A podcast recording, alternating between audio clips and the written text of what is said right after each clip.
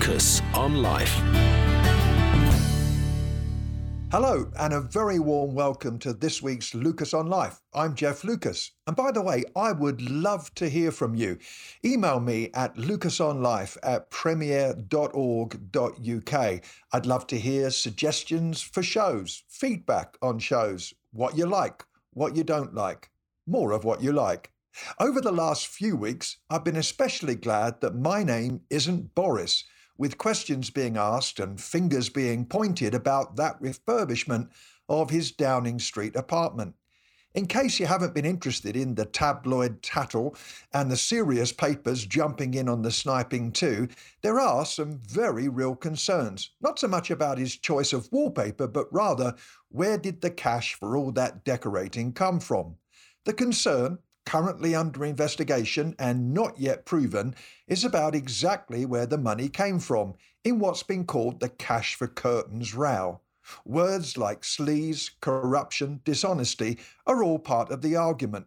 Political loans and donations of more than £7,500 must be declared to the watchdog, but a leaked email from Tory donor Lord Brownlow, reported by the Daily Mail, suggested that he paid £58,000 towards the costs. Well, we'll let those investigating this hoo ha come to their conclusions in due time. Even politicians are innocent until proven guilty.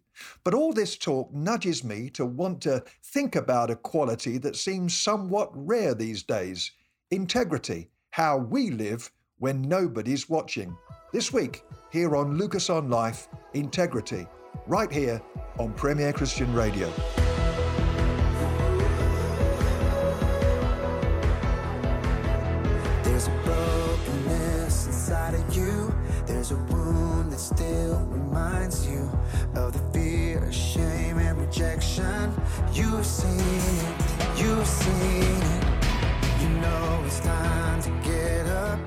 Your heart's paralyzed, you're so stuck.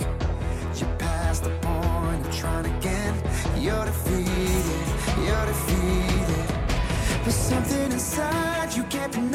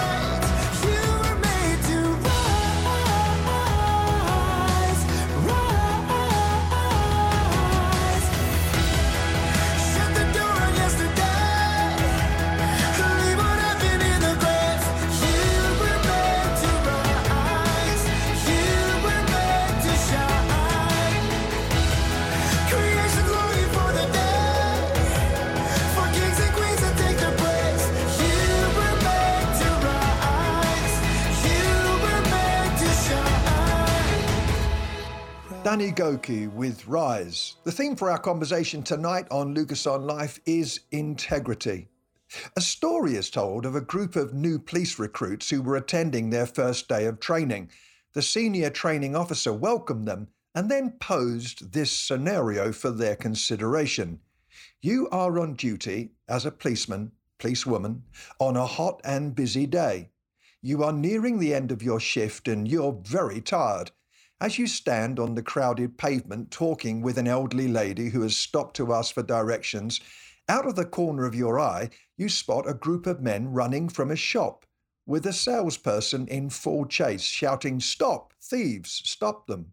You excuse yourself as fast as you can and are just rushing across the street to intervene when, from down the road, you hear an awful crash. You spin round, and there in the middle of the street are two cars that have hit each other and a motionless motorcyclist lying on the ground next to his bike. Just as you're juggling with how to respond to this latest challenge, you hear the cry of a child from above you, and gazing up, you see the frightened face of a young boy at the open window of a fourth floor block of flats with smoke swirling around him. The training officer paused then and asked the group this question In that situation, what would you do? There was silence in the room. Then one brave recruit raised his hand. I'd remove my uniform and merge with the crowd. There's a real danger that we do exactly that as followers of Jesus. We have to face the challenge that we can tend to be creatures of conformity.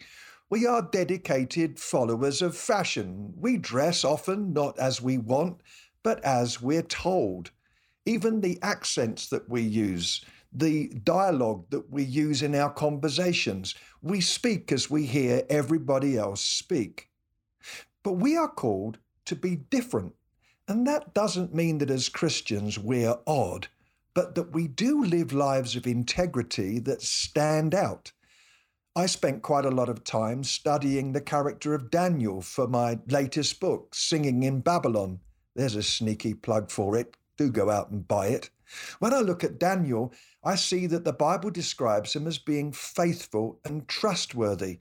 He wasn't politically corrupt, dishonest, or negligent in the performance of his work. In fact, the Bible describes him as someone with an excellent spirit.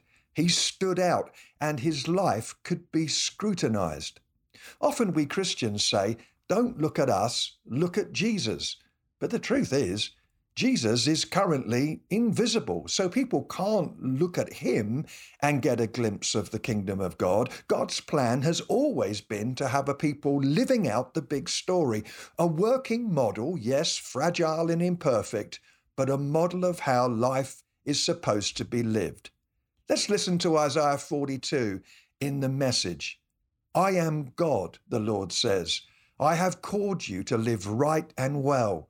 I have taken responsibility for you, kept you safe. I have set you among my people to bind them to me, and provided you as a lighthouse to the nations to make a start at bringing people into the open, into light, opening blind eyes, releasing prisoners from dungeons, emptying the dark prisons. I am God.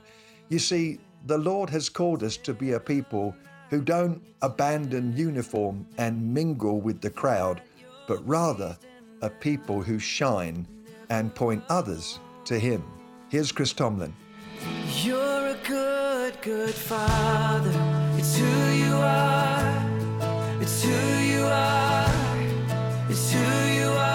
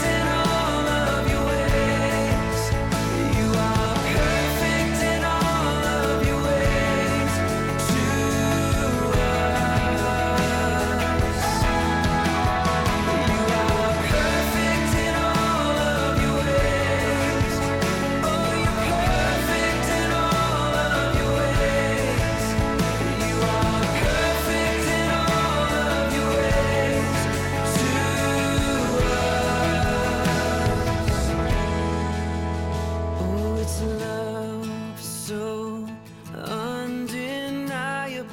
I, I can hardly speak.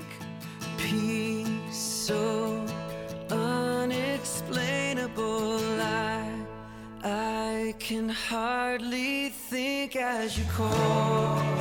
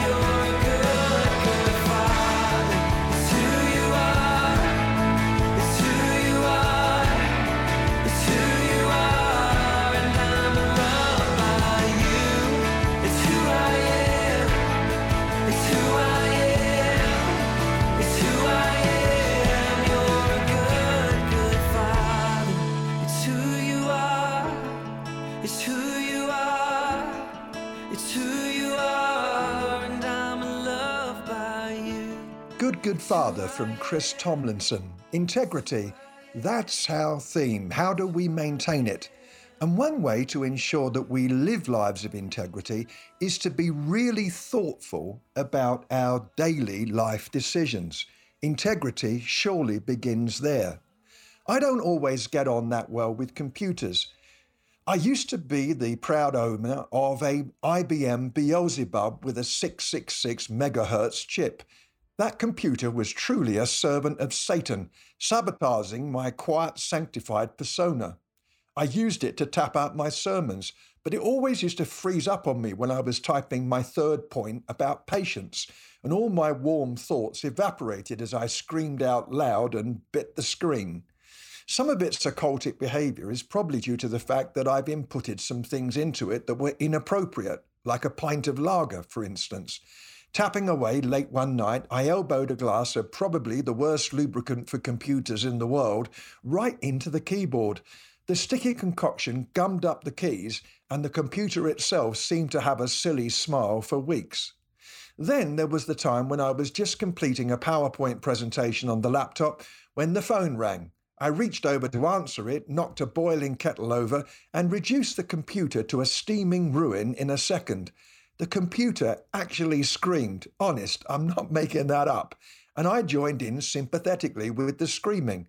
Another trip to computer hospital, this time with a scalded, outraged machine.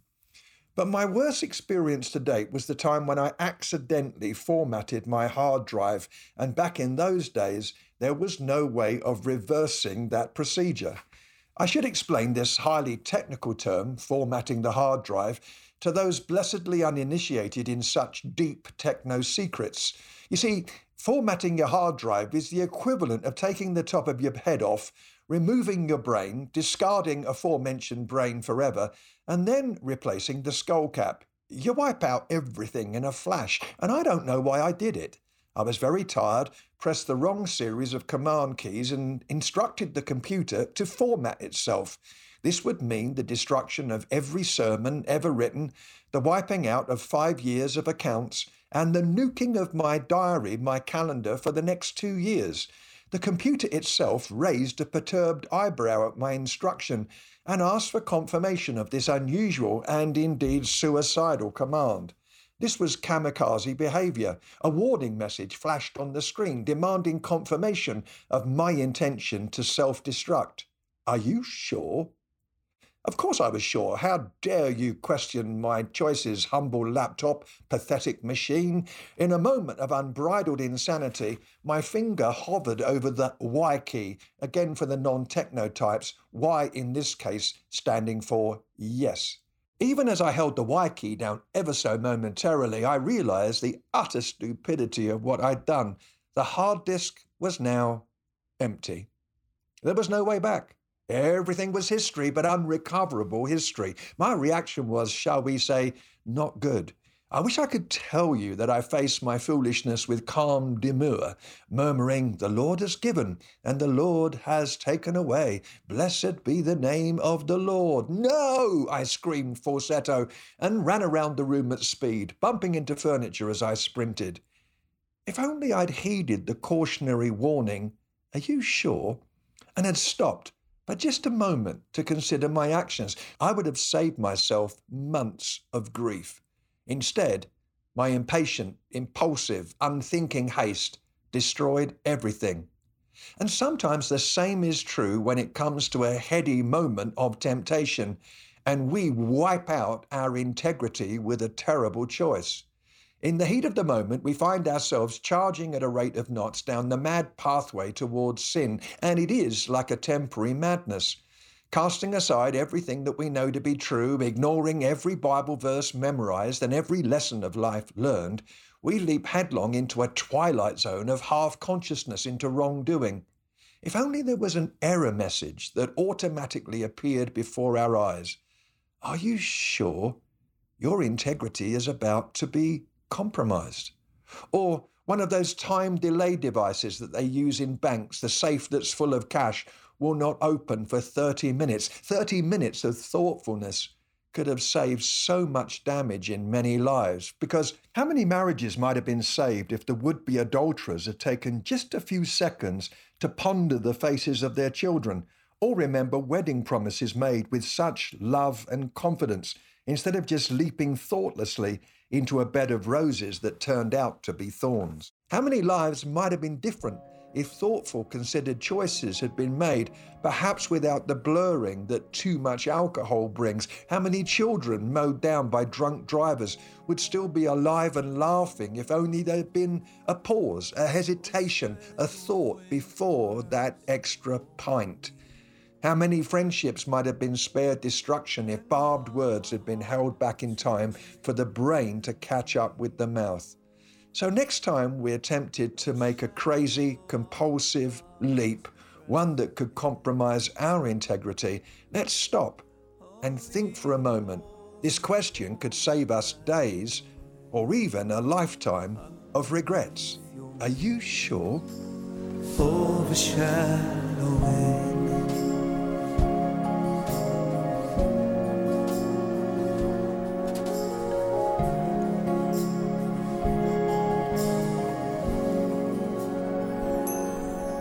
No refuge will I seek but God alone.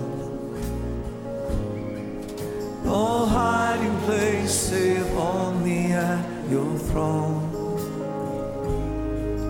Only the cross, the blood to wash my sin. Only the holy, all overshadowing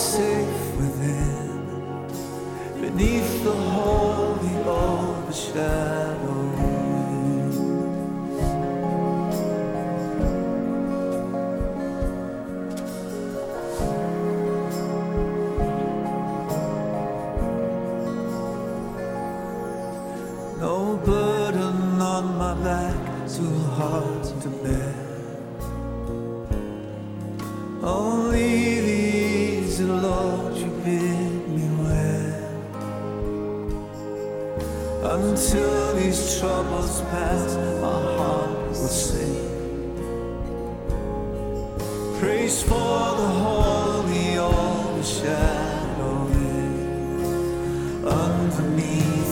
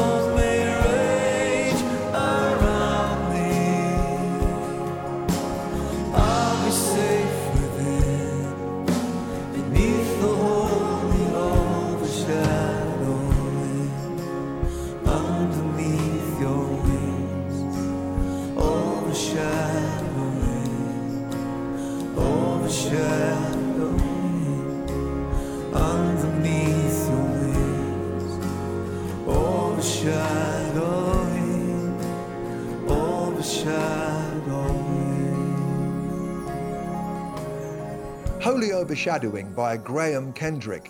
Integrity. That's our theme. I'm Jeff Lucas, but I'm thinking about changing my name to Popeye the Sailor Man. Popeye is a cartoon character, a product actually of the 1930s.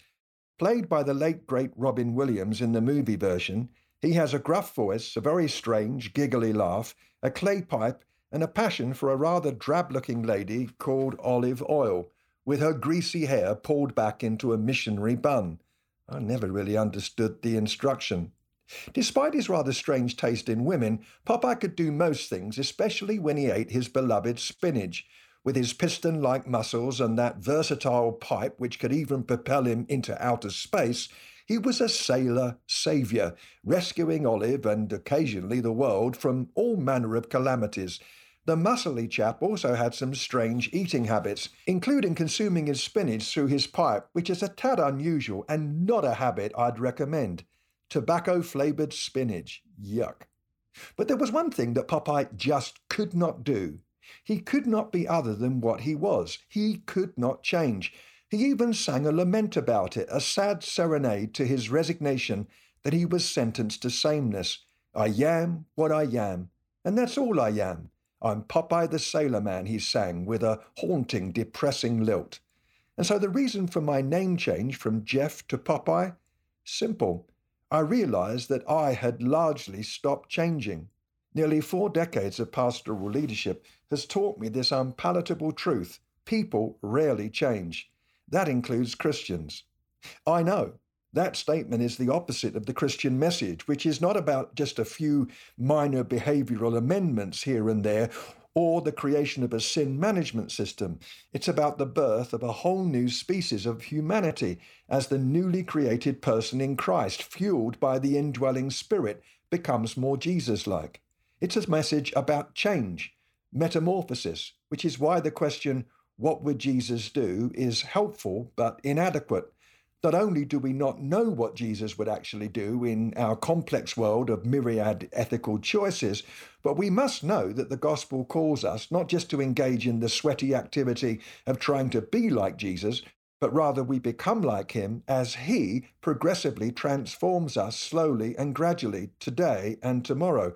We are called to cooperate with him and his work in us, not just chug away at change helplessly and hopelessly. When it comes to integrity, help is not just at hand, but is vital. But the cold fact is this too many of us have turned into old dogs who aren't too keen on learning any new tricks, or leopards that aren't thrilled about losing those spots. That's not to say that we never did change. Conversion brings new values and therefore revises behaviour. In the flush of enthusiasm spawned by first love, we breathlessly abandon some of our old patterns of life, but some of it's only skin deep, a temporary transaction. As new Christians, we hastily trawl through our lives, declaring war on the more obvious lurid behaviours which we rightly judge as being incompatible with Christian discipleship. But having tamed the bigger beasts, we slowly settle down and wait for the sound of a heavenly trumpet when everything will be changed in a moment. But in the meantime, not much about us changes in a decade. What was fluid turns solid, fresh turns stale. We get weary of the call to endless revising, the preacher's shrill challenges for yet more amendment and deeper commitment. It all wears us out, and so we quietly tune it out. We wonder if they will hear the sermon, the they being those that really need to hear it, which we've decided does not include us.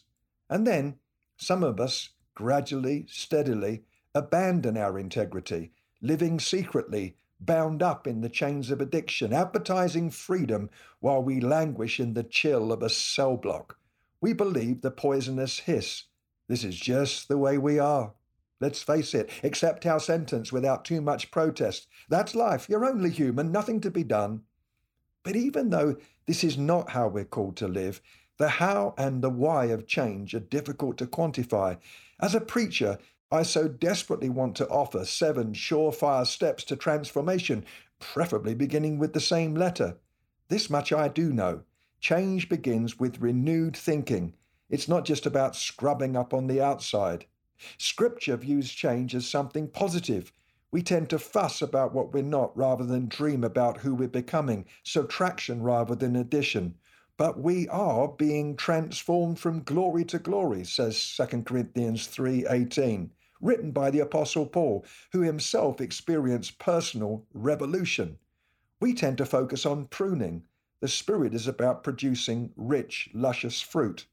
And of course, change results from the supernatural inner work of the Spirit in us. True change is a sign and a wonder. So, as we think about integrity, let's know that change is not only possible, but if we follow Jesus by faith today, it's inevitable. Perhaps that truth will allow us to swing a sledgehammer at the hopelessness that can stop us in our tracks and see a crack appear in the solid mold of what we are. We can change. We can be people of integrity. And so I've changed my mind and decided against that name change. Popeye Lucas. It just sounds so wrong. And wrong it is. Integrity. Thanks so much for joining me tonight. Once again, I would love to hear from you, your thoughts, your comments, prayer requests. Contact me on lucasonlife at premier.org.uk. One more time, lucasonlife at premier.org.uk. I'll see you next week. Lucas on Life.